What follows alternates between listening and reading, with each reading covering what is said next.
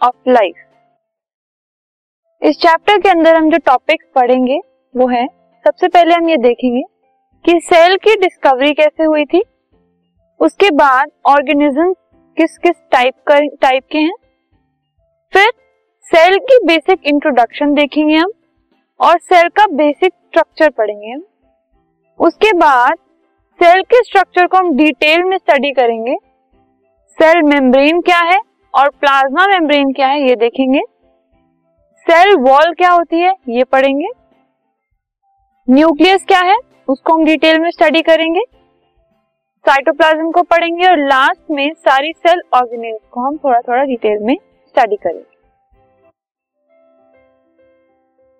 This podcast is brought you by Hubhopper Shiksha Abhiyan अगर आपको ये पॉडकास्ट पसंद आया तो please like share this podcast is brought you by Hubhopper Shiksha Abhiyan अगर आपको ये पॉडकास्ट पसंद आया तो प्लीज़ लाइक शेयर और सब्सक्राइब करें और वीडियो क्लासेस के लिए शिक्षा अभियान के यूट्यूब चैनल पर जाएँ।